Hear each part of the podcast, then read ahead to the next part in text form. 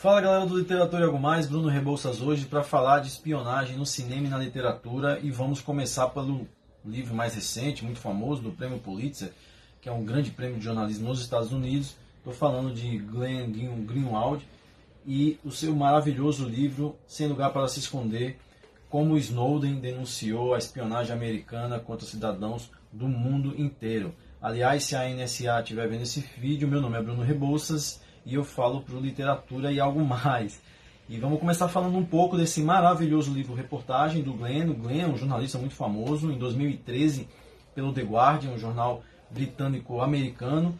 O Glenn denunciou, teve ali um contato do Snowden com ele, porque o Glenn tinha um blog muito conceituado de política, era um cara muito independente, era não, é ainda. Fundou o The Intercept também, aqui no Brasil nós temos também um veículo chamado The Intercept Brasil, que foi o, o grande meio que denunciou as conversas é, da Lava Jato. Então o Glenn é um jornalista muito conceituado, um jornalista que tinha esse blog. O Snowden, que era um funcionário da NSA, foi um cara que desenvolveu esse sistema de é, armazenagem das ligações telefônicas, das mensagens telefônicas. Ele é um cara que trabalhava na NSA, um cara muito jovem, e ele resolveu denunciar isso e procurou dois grandes jornalistas, um grande jornalista e uma grande documentarista, que vai fazer o filme Snowden, né, herói. É, tem, na verdade, tem o filme Herói Traidor e tem um documentário do John Snowden, é, que é o, baseado no livro e nos encontros que ele teve com o Glenn em Hong Kong. Né? Então, o Glenn vai ao encontro do Snowden depois de uma troca de e-mails é, criptografados o Glenn vai a, a, a, Hong Kong e eles têm um encontro num quarto de hotel onde o Snowden conta todo o esquema de espionagem da NSA, naquele momento governado pelo Barack Obama, e ele vai denunciar simplesmente que tudo que a gente fala ao telefone, a NSA escuta. Então tem palavras-chave, ele explica um pouco o método aqui no capítulo 2, aliás é um capítulo que eu acho que é um capítulo muito importante para entender o livro, é um livro-reportagem, não é tão grosso, é, é uma parte um pouco difícil, eu acho que é a única parte um pouco, não chegaria a ser entediante, mas é um pouco maçante. E depois ele vai contando todo o esquema, como ele construiu o livro, como ele encontrou Snowden, e aqui ganha um, um, uma velocidade imensa, fica mais ou menos parecido com um thriller, né? Tipo, um jornalista tentando achar a verdade, encontrar a fonte de uma maneira secreta também, porque o governo está buscando o Snowden, né? O governo já sabe que alguém vazou esses dados, umas milhões de documentos, e aí tem espionagem contra a Petrobras do Brasil, tem espionagem aqui contra o Ministério de Minas e Energia. E aí a gente vê o quão grave essa espionagem é, né? Porque não somente empresas foram espionadas, pessoas foram espionadas. Dilma Rousseff na época, a Angela Merkel na época, tem aquela famosa foto, o Obama sentado numa reunião do G20 e a Angela meio que dando uma bronca nele em pé, dizendo que era um absurdo esse esquema de espionagem. Então Snowden resolve acabar com sua vida e denunciar o esquema americano do seu próprio país Muita gente considera um traidor, mas ele não é. Na minha opinião, ele é um herói, porque ele denunciou todo um esquema que nos Estados Unidos é muito marcante. E aí a gente entra num ponto político muito importante também. Nós, como americanos e ocidentais, nós temos os Estados Unidos como um modelo de democracia. Só que esse modelo de democracia é baseado no uso, primeiro, da força, especialmente depois da Segunda Guerra Mundial, que os Estados Unidos viram essa hegemonia que é, economicamente, já, já era ali uma das primeiras economias do mundo, mas sem a primeira, a Segunda Guerra Mundial eles não teriam despontado sem nenhum concorrente ocidental democrático como eles despontaram. E naquele instante nós estamos na Guerra Fria, né? em 1947, quando Truman resolve, presidente americano na época, o Harry Truman, decide frear a ascensão comunista pelo mundo e disputar essa hegemonia geopolítica com a União Soviética. E daqui a pouco a gente vai entrar nesse tema já já quando a gente falar de outro filme. Aproveitando um pouquinho mais o livro do Glenn, é, tudo que você fala, tudo que você escreve, obviamente está sendo vigiado. Ou seja, que as redes sociais, as big techs, o Google, o Facebook, a Amazon, é, e, a, a, Uber, a Airbnb, elas não são seus, seus amigos. Aliás, isso é um artigo muito famoso da revista Time dos Estados Unidos que diz que o Facebook não é seu amigo. Então, cuidado com o que vocês postam. Na verdade, não adianta ter cuidado, eles sabem. Então, vamos entrar agora num tema muito legal politicamente, aproveitando esse período de espionagem também dos Estados Unidos, um período muito marcante na política americana, que é uma espionagem interna. Né? Os Estados Unidos, como, como um país desenvolvido, ele tem inimigos, muitos inimigos, aliás, porque ele, ele desde da queda, principalmente da União Soviética, ele dita as regras do mundo sem nenhum adversário, sem nenhum concorrente. Né? A Rússia, é, agora que volta ao jogo geopolítico, principalmente na influência ali no Oriente Médio, uma parte da Europa, pegando a Ásia, a China, como a gente já sabe, que vai se tornar a economia, é, a maior economia do mundo nos próximos 10 anos, talvez, ou menos. É, mas os Estados Unidos sempre vigiou os outros países. Os Estados Unidos sempre, vários e vários filmes, histórias e livros de espionagem, né? Tendo aí o 007, que é britânico, na verdade, mas naquela pegada de espionagens infiltradas. E a paranoia da, da espionagem começou a cair nos Estados Unidos entre 1950 e 1957, que foi conhecido como o período de caças bruxas, principalmente com a figura do senador republicano, sempre os republicanos, é, de Joseph McCarthy. E aí eu vou indicar um livro muito, um filme muito bom, dirigido por um autor que todo mundo conhece, mas que tem também uma carreira muito interessante como como diretor, que é o George Clooney. Então George Clooney vai dirigir um filme maravilhoso, vai escrever o roteiro também de um filme chamado, não sei se vai dar para ver pelo reflexo da luz, deixa um pouco inclinado talvez dê, é, boa noite, boa sorte. Eu vou colocar isso na legenda e vou colocar também a figura do a foto do, do filme no texto. Então, boa noite, boa sorte. Essa é uma frase muito famosa aqui no Brasil também, que o Paulo Henrique Amorim dizia, mas na verdade quem cunhou essa frase foi o Edgar Amuro, que é o apresentador desse programa 60 Minutos da CBS. E é ele quem vai denunciar o esquema de espionagem americano de cidadãos internos. É, em 47, quando Truman decide frear a influência americana, a, a soviética é, e a expansão do comunismo para outros países e os Estados Unidos e aí vai começar oficialmente a Guerra Fria. É, os Estados, o Truman determinou que os funcionários públicos fossem investigados. Então, 3 milhões de funcionários públicos naquela época foram investigados, 2 mil foram presos e afastados do cargo.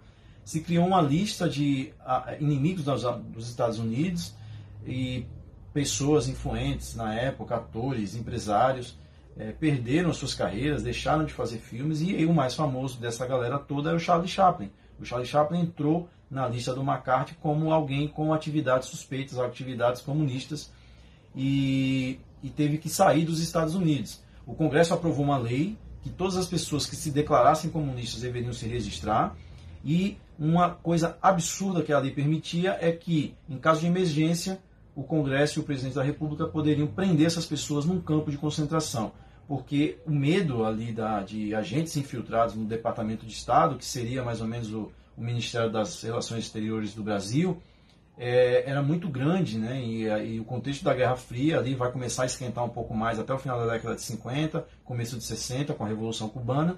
Então, é, existe uma grande paranoia. E o McCarthy usava de técnicas muito é, é, é, obscuras e vigiava as pessoas e incentivava que as pessoas se denunciassem. O meu vizinho é comunista, então a polícia batia aqui. Nós estamos falando dos Estados Unidos da América, a democracia mais longeva do mundo. Né? Desde a sua independência, nunca passou por um período ditatorial, embora tenha tido, obviamente, períodos de exceção com as duas guerras. É, e não estamos falando da KGB, estamos falando da CIA, do FBI e de outros órgãos internos de espionagem que a gente não conhece. E a NSA, que aqui aparece anos depois, alcança com seus tentáculos o mundo inteiro e consegue, possivelmente, quando esse vídeo for publicado, saber o que eu estou falando com vocês e se eu sou uma ameaça terrorista ou não. Aliás, essa palavra é uma das palavras-chave que o Snowden denuncia, que qualquer pessoa no mundo que diga essa palavra, essa palavra já conecta com os servidores da NSA. Então, o Murrow, que é o apresentador, vai fazer uma série de reportagens denunciando os esquemas de espionagem do governo americano, principalmente comandado pelo Congresso, na figura do McCarthy. Esse período também é conhecido como Marcartismo ou Caças Bruxas. Tem um livro famosíssimo que se chama Me Casei com um Comunista, que passa nesse período de denúncias, que a mulher denuncia o marido, aliás, do Philip Hoff, que é um livraço. Tenho aqui em cima, ainda não li, mas conheço bem a história por ser jornalista e por acompanhar esse período como um período de censura à imprensa, de censura às atividades individuais, que os Estados Unidos sempre defenderam muito, né? A ideia liberal de que o indivíduo tem que ser, é, ter mais liberdade, ser maior, não ser maior do que o Estado, mas é, ter mais liberdade do que um Estado que não é liberal. E aí a gente vai entrar na maior reportagem de todos os tempos em termos políticos, que é um filme, na verdade, são dois filmes que eu vou indicar para vocês hoje, e um livro. Na verdade, o livro do Glenn tem um documentário. É, eu esqueci o nome da autora, eu sei que ela se chama Laura, eu acho que é Laura Potas. ela fez um documentário dos encontros e das conversas que o Snowden teve com o Glenn nesse hotel em Hong Kong. E esse é, documentário ganhou o Oscar de melhor documentário. E vai ter um filme também que se chama Snowden, é, Herói ou Traidor, que é um filme muito legal também, muito interativo, que acontece de uma maneira muito rápida. Para mim, ele é um herói. Ele denunciou é, o país dele, acabou com a carreira dele de, de, de engenheiro ali, informático, numa grande agência americana, ganhando um super salário aos 32 anos, e hoje ele vive exilado longe do governo americano, porque pode ser que ele seja condenado à morte por traição. E aí a gente vai voltar, vai pular dos anos 50, do marcatismo, caça às bruxas, é, a lista de pessoas com atividades comunistas que perdiam seus empregos, não arranjavam trabalho, que as pessoas eram, eram é, incentivadas a denunciar os seus pares, os seus familiares, que tivesse qualquer atitude suspeita em relação a, é, a, qualquer ligação com a KGB, com a União Soviética. A gente vai dar um salto de 20 anos e a maior reportagem, é o grande mito do jornalismo, é o caso de Watergate, que eu vou explicar para vocês o que, que é, para quem não é jornalista, é, é uma coisa mais. É um mito na nossa profissão, que é Todos os Homens do Presidente, uma grande reportagem feita pelo Washington Post, denúncia contra o governo do Richard Nixon nos Estados Unidos em 1975. E aqui dois grandes jornalistas vivos até hoje, pessoas que todos nós jornalistas temos grande admiração, que é o Bob Woodward e o Carl Bernstein. O Carl Bernstein e o Woodward, eles descobriram é, que o, uma invasão à sede democrata no prédio que se chama Watergate, em Washington, não era um caso isolado de assalto, como a polícia havia registrado no BO. Então eles começam a investigar, na verdade, que há uma ligação, na verdade, entre é, esse, é, a essa invasão à sede do Partido Democrático, nesse prédio chamado Watergate, por isso que o caso se chama Watergate, é, tinha ligação, com, na verdade, com o Partido Republicano. E eles vão investigando, conversando com pessoas, descobrindo fontes, e o caso vai gerando uma crise política enorme nos Estados Unidos em 1975, finalzinho da Guerra do Vietnã, então tem toda uma efervescência nesse instante, também por, por causa da guerra, que já vinha tendo protestos desde os anos 60, com a morte dos ativistas, do Martin Luther King, do Malcolm X, a morte até dos irmãos Kennedy também, do, do, do, John Kennedy, presidente dos Estados Unidos, em 63, e depois o assassinato também do irmão dele, Bob Kennedy, como pré-candidato democrata é, às primárias de 68. Então, o movimento hippie, todo o movimento ativista dos estudantes, o, o Black Power, todas as pessoas também querendo é, equiparar os direitos dos cidadãos brancos e negros nos Estados Unidos. E aí, nesse momento, acontece essa crise política fortíssima. E aí eles vão descobrindo, os dois jornalistas, o Diard e o, e o Bernstein, vão descobrir, na verdade, que a invasão da sede do Partido Democrata foi uma ordem direta do presidente da República, do Nixon. E como eles vão descobrir isso? Uma fonte que até 2005 não havia se revelado, é, que tinha o alcunho de garganta profunda, era um, era um, um, um agente do FBI, cansado também de toda a corrupção interna e todo o aparelhamento de órgãos federais é, pelo presidente da República dos Estados Unidos, coisa que acontece agora no Brasil, mas ninguém na BIM se manifesta, ninguém entrega o esquema ainda, mas vão entregar com certeza, e toda a família vai ser presa, se Deus quiser, em nome de, da família tradicional brasileira. E aí, esse funcionário do FBI vai denunciar, vai procurar os dois e vai contar o que está acontecendo.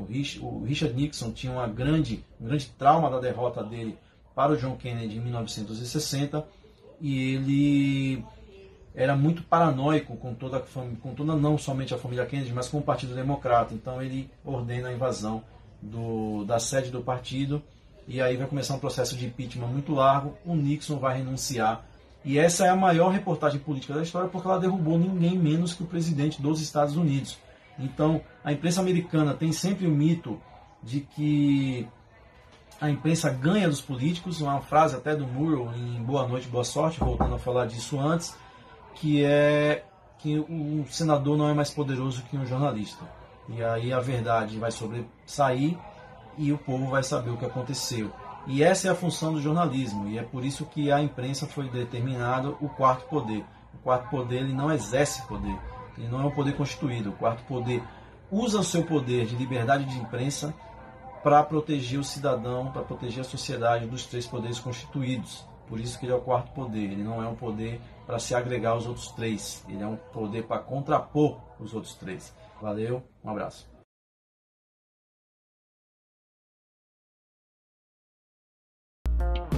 Para curtir mais conteúdos do Literatura e Algo Mais, acesse nosso Instagram, arroba Literatura e Algo Mais, e o perfil no Facebook do mesmo nome, Literatura e Algo Mais. Um abraço.